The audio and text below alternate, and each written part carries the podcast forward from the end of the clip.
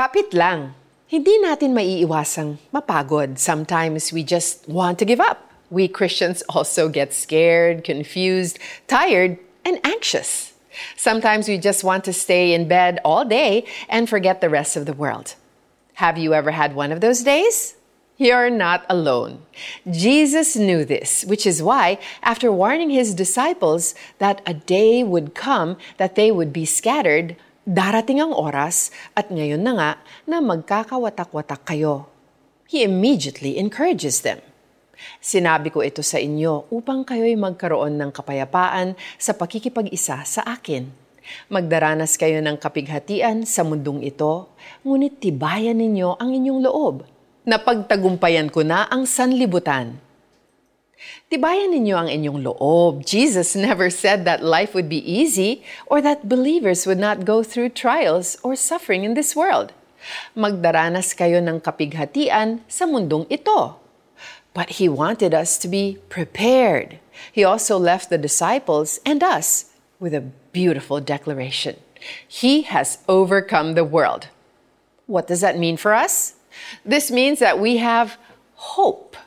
Hope that this world is not the be all and end all of existence, that Jesus has accomplished the work of salvation, and that one day creation will be set free from corruption.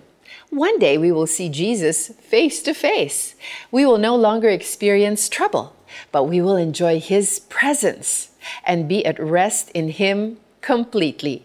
Kaya kapit lang kapatid, kaya natin to. Let's pray.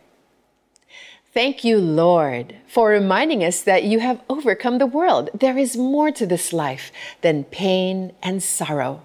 May we continue to hold fast to our faith and to you, the author and finisher of our faith. Amen and amen. And here is our application.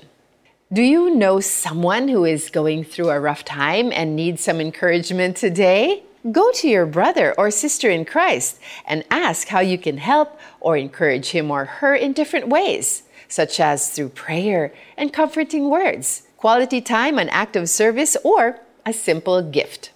Sinabi ko ito sa inyo upang kayo'y magkaroon ng kapayapaan sa pakikipag-isa sa akin. Magdaranas kayo ng kapighatian sa mundong ito, ngunit tibayan ninyo ang inyong loob. Napagtagumpayan ko na ang sanlibutan John 16 verse 33. Ako po si Joyce Burton Titular.